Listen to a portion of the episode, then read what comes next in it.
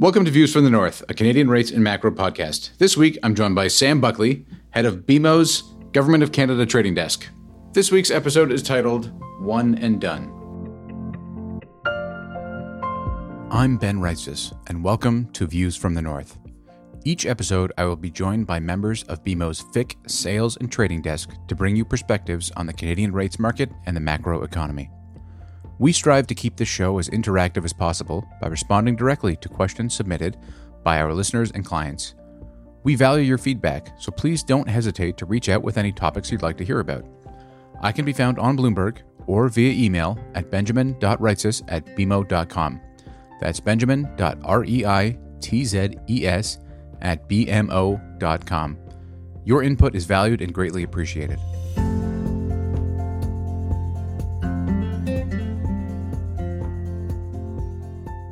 Sam, welcome back to the show. It is a new year, and uh, well, things might be a little bit different, but so far they've been pretty similar in, in that the market has remained extremely volatile. So, uh, exciting year ahead, and uh, welcome to 2023, and, and let's get right to it. Thanks a lot, Ben. Yeah, obviously it's been a big, uh, big two and a half weeks of, uh, of, market moves. It's really just been one move, really, lower in yields, um, really kind of a, a, steeper curve for the most part it's really been a perfect storm, I would say, for the market. A lot of new money waiting to be put to work at, at kind of higher yields where we ended off the year.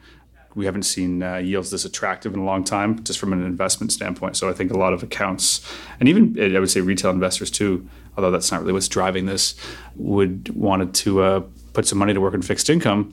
But I would say the overall theme of kind of investment positioning from talking to accounts is more kind of looking for higher yields, steeper curves this year.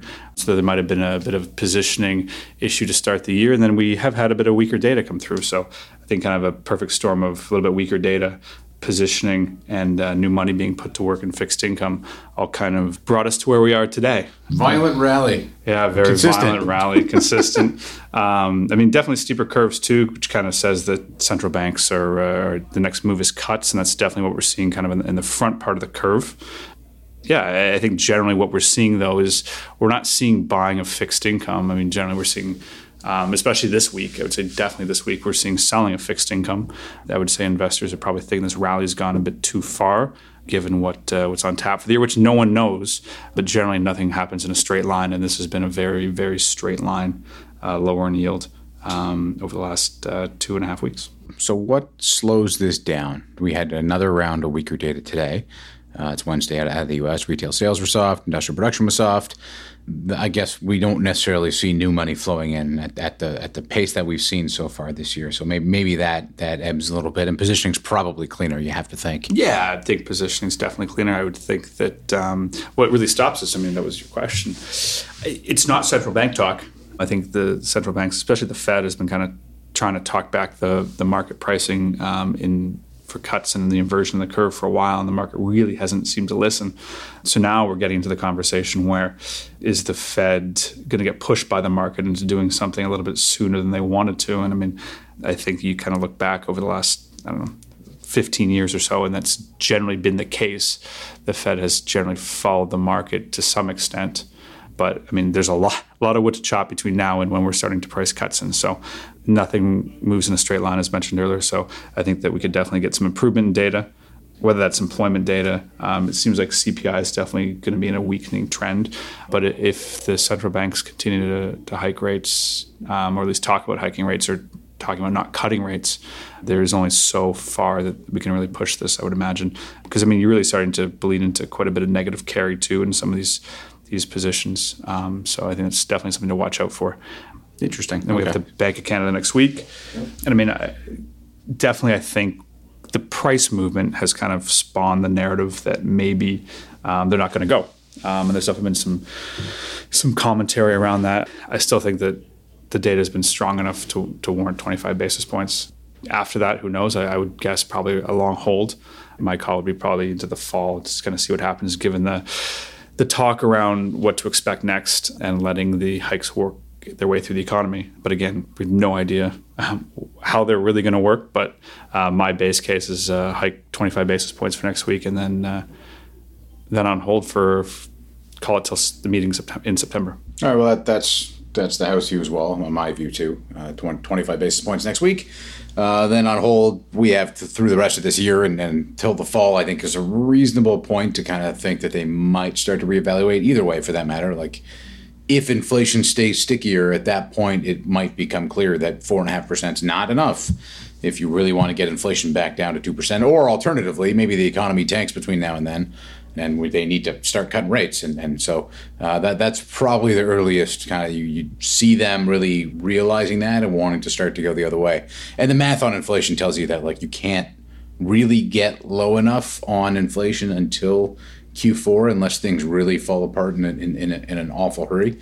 So that that's the earliest possible point at which they could start moving rates lower. But yeah, I think you're right on. Like the, the it's interesting that the market narrative has changed so quickly. Like the fundamentals, nothing's changed. The employment was still 100,000 earlier this month. CPI was still really strong earlier this week. The business outlook survey wasn't all that bad. I mean, it softened for sure. No, there's no debating that. But sales growth still expected to be positive, and employment growth positive, and investment growth positive. Like all that stuff still still on the plus side. Uh, no, no sign of, of recession from there. Even if even if the, the respondents in the survey thought there'd be recession, uh, I don't think any of them kind of are treating their business that way at this point in time. So, uh, no no real sign of a a big reckoning on the economy front just yet. And so, I, I don't really know what's changed in the past couple days to to uh, mark down uh, policy expectations over the next uh, whatever weeks and months. But they've done that still. Um, we're still at 25 basis points. And and and the messaging I think that they deliver is that while they're probably not going to raise rates further, that's the direction they'll err in. And, and they will keep more hikes on the table, even if the market uh, clearly does not think that. And, and that could impact market pricing. Uh, we just we have just over four and a half percent priced into like March, April, May, June area that could get pushed a little bit higher because all, all it would take is, is really just a month of, of decent data and then they have to go again or something along those lines. Even even if the bar to hike after next week is probably even higher that's where the risks are. Uh, the risk of a near-term cut is, is pretty much zero. Uh, and so you, you, probably need to price in at least some odds of, of rate hikes. So uh, i think you're right. It, it's going to be challenging to continue to rally given the amount of cuts and the aggressive pace of cuts that are in the market. It's almost as if the market's pricing some odds of like an emergency 200 basis points, end of the world type scenario happening in the next whatever 12 ish, 15 months or something like that, rather than 25 basis points every meeting kind of from, from October out. Uh, which is which is more or less what we have now. So it's it's in, interesting days for the market. So I guess we'll kind of wait and see where things pan out and how the how the bank really plays things next week. And there's one one interesting uh, add-on to the bank meeting that easy to forget because it's new. We'll get minutes two weeks after the policy announcement. So the language around that's going to be interesting because we haven't had it and they haven't really given us all that much. But we'll see how much more detail we get out of them, and maybe it opens the door to to talk about eventual rate cuts or, or who knows. I don't. know, I guess we'll have to wait and see on that front. But uh, an extra interesting wrinkle that uh, we need to to to watch out for with the policy statement, monetary policy report, and now minutes as well. Yeah, I totally agree, Ben. I mean, I think the I would say the front page of the paper worry around inflation is still very much there, although it's going away, still high. Um, and I think they want to. I mean, their job is to to fight, fight inflation. Um, and I do think they're worried about that kind of front page of the paper. Rents are too high, groceries are too high, my bills are too high in general. Um, and I mean, let's not forget we've had a huge housing rally. Um, there's still a lot of equity in people's homes despite higher interest rates. And it is taking a while to filter through to all the mortgage payers, whether people had fixed rate mortgages that they need to renew at some varying points in time, whether they are in variables and they're just different banks have different structures in terms of um, how they actually pass on that to consumers. So, I mean, I think the longer we go at these levels without having huge data cratering, I mean, I think people are going to learn to live with higher payments.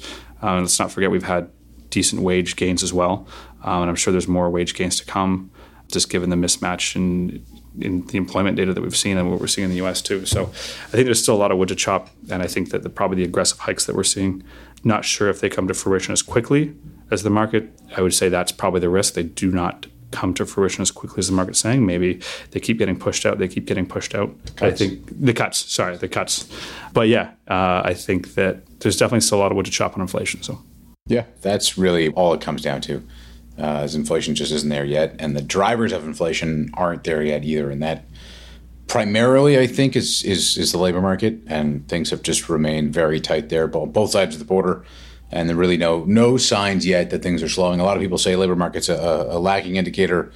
Uh, you look at it over time, it's more of a coincident indicator than a lagging indicator. So I'm not quite convinced there. Maybe the unemployment rate lags a bit, but uh, the job numbers themselves tend to move pretty well with activity. Yeah, and I mean, equity markets still are very strong too, right? I mean, a lot of people have left the workforce in that kind of 55 plus area, and they're not coming back as long as the S and P is still at 4,000. I mean, get back to 2,700, probably have a different conversation. But as long as people still have the equity that's been created for them in the last three years, I think that uh, it's going to be going to be tricky to get that participation rate uh, where you need to get it to for the math to work out on the employment rate.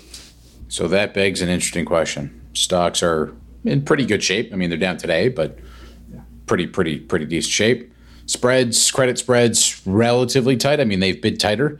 They're not crazy tight, but they're in no way uh, not not cheap in the least. And rates have rallied a ton.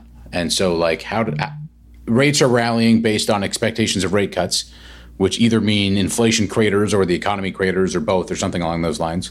But if that happens, how do credit spreads hold in? How do stocks hold in? Like the I guess contradiction there between risk assets and, and rates is an interesting one. Maybe it is just money getting put to work. Maybe it is just positioning because, I mean, looking for higher rates, steeper curve, and lower asset prices generally. If that's how everybody went into the year and everybody was wrong, well, then you got to kind of catch up there and, and uh, buy all those assets that you were short. So maybe it's a little bit of that, and, and, and maybe once this positioning uh, move is over, and we're only what two weeks into the year, so geez, doesn't maybe maybe it doesn't take all that long. Then things start to turn the other way, and and and we do get those higher yields, steeper curves, and and and uh, maybe more challenged risk markets. Uh, what what are, what are your thoughts there? I'm I'm curious. Yeah, I mean, I think it kind of goes back to the the markets expecting the Fed to cut rates, which will support the support asset prices more. So that's, I mean, I think is that part, enough though? Like, is, no, it, is it enough? I mean, that's all. Probably not. No, not given the severity of cuts we're pricing in with where asset prices are. I think that there's a mismatch there because I mean, the Feds and the Bank of Canada isn't going to cut that aggressively that quickly unless the economy is in really bad shape. And if the economy is in really bad shape, then I mean, the asset prices we're seeing probably aren't reflective of that. Definitely not reflective of that. So one of them is probably wrong not sure which one yet, and I think that's what makes this job so interesting. I mean, I don't think anyone knows, and maybe they're both wrong. So I think uh, I think it'll be uh, an exciting year, and I think there's a lot to a lot to figure out. I mean, I think that there's a lot to figure out over the next call it month, let alone the next year. So yeah, I, I totally. This year's an interesting year, kind of transition year for policy for rates, and and I still like my my bigger picture thoughts on the next ten years being more challenging on the inflation front is in higher inflation driven by a lot of global factors. Yeah, I was just going to chime in on the hasn't changed general geopolitical uncertainty around that. Um, I mean, countries bringing onshore production, things like that, um, and just more more general conflict, whether it's outright or silent. I think that uh, it's going to be interesting. Um, it's going to be interesting. It's, it's it's a it makes for a more challenging backdrop for sure, uh, and for inflation, globalization, economies uh, things just aren't as friendly as they have been for the past 20 years or so. Uh, and then so like even if this year inflation pulls back somewhat, uh, I still think that the, on a on a secular basis, inflation still will not be as soft as it has been for the past 10, 20 years. It, there's just just a different dynamic ahead, and something just on the side to, to keep in mind is, uh, I mean, China's reopening, and and right now they're still dealing with a lot of COVID and a lot of people sick and a lot of people not at work and a lot of people not doing stuff. But that will fade over the coming months or so. I mean, we've, we've seen this movie before, pretty much everywhere, and and that probably means more intensified demand for commodities generally and energy specifically. And maybe oil prices go back up to 100 bucks. And I know I've told this story before, but I will say it again like that, it would not be good for inflation and and put central banks would put central banks in a very tough spot and and you like that you get oil back to 100 110 120 uh, inflation goes back up to five, six percent on the headline after going down to three or four, something like that, in, in the, by the middle of the year. Central banks in a tough spot. The rate cuts that are priced, well, poof, they're gone probably. Uh, so that's a, a, a, scenario at least to keep in mind, uh, even if that's not uh, not the way things are playing out at the moment. Sam, I'd be remiss if I didn't ask you what your favorite trades are at the moment. Uh, 10s 30s has been very topical, Canada US, consistently so. I still think it is a trade. You just got to get it right levels, kind of like zero ish to flatten Canada, negative probably 25 to steepen Canada. Uh, though that would be my my trading range, and, and we're closer to zero now, so maybe an opportunity soon. What else do you see out there? I, I, like that. I mean, I, I, think the tens bonds box is very correlated to Canada US levels that we've seen. And we've seen a really big richening of Canada US over the past two weeks. And that's a cheapening of the tens bonds box or steepening of the tens bonds box in Canada, which kind of got it to four ish yesterday, I would say yeah, I like that trade. I mean, I think watching that range is, is a good trade. I think being short Canada versus US, um, if we rally back, I mean, we cheapened call it five basis points today. If we rally back another 15, 20 basis points, I, I think you're going to get a few accounts put large structural trades on that haven't already done so. Kind of put that as an opportunity, just kind of a lack of divergence trade. Canada's not really going to diverge that much from the U.S. in terms of policy. Um, I think that'll be a topical trade, um, and I think just generally higher yields. I mean, I, I despite the the huge rally we've seen in the last two and a half weeks, I, I do think that we will see higher yields over the next 11 months. Definitely at some point, but probably sooner than later. Um, I do think this was a perfect storm rally, really just driven by positioning, new money, and a little bit of weaker data. Um, and the market's trying to change the narrative a little bit. And I mean, can we go another two weeks? Absolutely. But at some point, I, I do think that higher yields is probably the, the trade for the medium term this year, short to medium term this year. And does that mean flatter tens bonds curve? I don't know. I mean, we're call it 12ish basis points right now. Can we test zero? Yeah, we'll probably test zero again. Um, I don't think this story is done yet um, in terms of higher yields, central banks. Yeah, I think we probably test zero again. Um, kind of with the the ranges on tens bonds, we've been seeing higher highs and lower lows over the past two months, um, shallower lows, I guess. Um, so I, I, don't disagree with that. I mean, we probably don't hit minus four again. We probably hit zero maybe one last final push, a little bit negative, but I, I think that. Um, yeah, we'll probably get a little bit of a flattening back in once some of the supply is out of the way and central banks kind of push back on some of this, the pricing that's gone on through. And it really only takes one one real data point, right? I mean, to kind of change the market. So one serious data point. Just a surprise, big surprise. Yeah, big surprise. Big surprise would do it. I, the, you mentioned lack of divergence, or I guess less divergence than expected. I think that's that might be an interesting theme this year. In that, like, if the, the bank gets to four and a half, Fed may not even get to five percent, or maybe the five percent will be the top instead of being uh, the bottom of their their range at the end of the day. Here, they may not breach that level because the data we've seen suggests they may not get there at the end of the day, uh, even if the risks on both sides of the border are, are for higher rates. For now, it, it looks as though the Fed's going to stop maybe just a little bit short of that. Uh, well, we'll see what the job numbers do in the next few inflation prints, but a, a down shifting to 25 basis points from the Fed looks likely. And if the economy continues to slow the way we've seen, they may be done uh, sooner rather than later. And that means the bank at 450, the Fed at, at 475 to 5, which is kind of low 480s. And that, that's only like 30 basis point spread, 33 or so. And we were there last week. Exactly, which isn't, isn't huge. And it's not we were, what. We were there last week. So I think that, uh, I mean, there's been a bunch of combination of Canada centric factors um, that have led us to outperform, um, which over time probably pushes us back. But I mean, for now, it's all about the bank next week. Yep, and we will see what they have to say. It will be uh, interesting, and and uh, the minutes at least add add a new wrinkle there. So uh, we'll see. And, and Sam, thanks for thanks for coming on the show, and and welcome to 2023. And I hope everybody uh, has a uh, prosperous year. Absolutely, thanks for having me.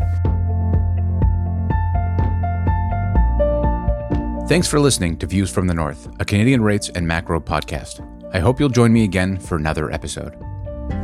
The views expressed here are those of the participants and not those of BMO Capital Markets, its affiliates, or subsidiaries. For full legal disclosure, visit bmocm.com slash macrohorizons slash legal.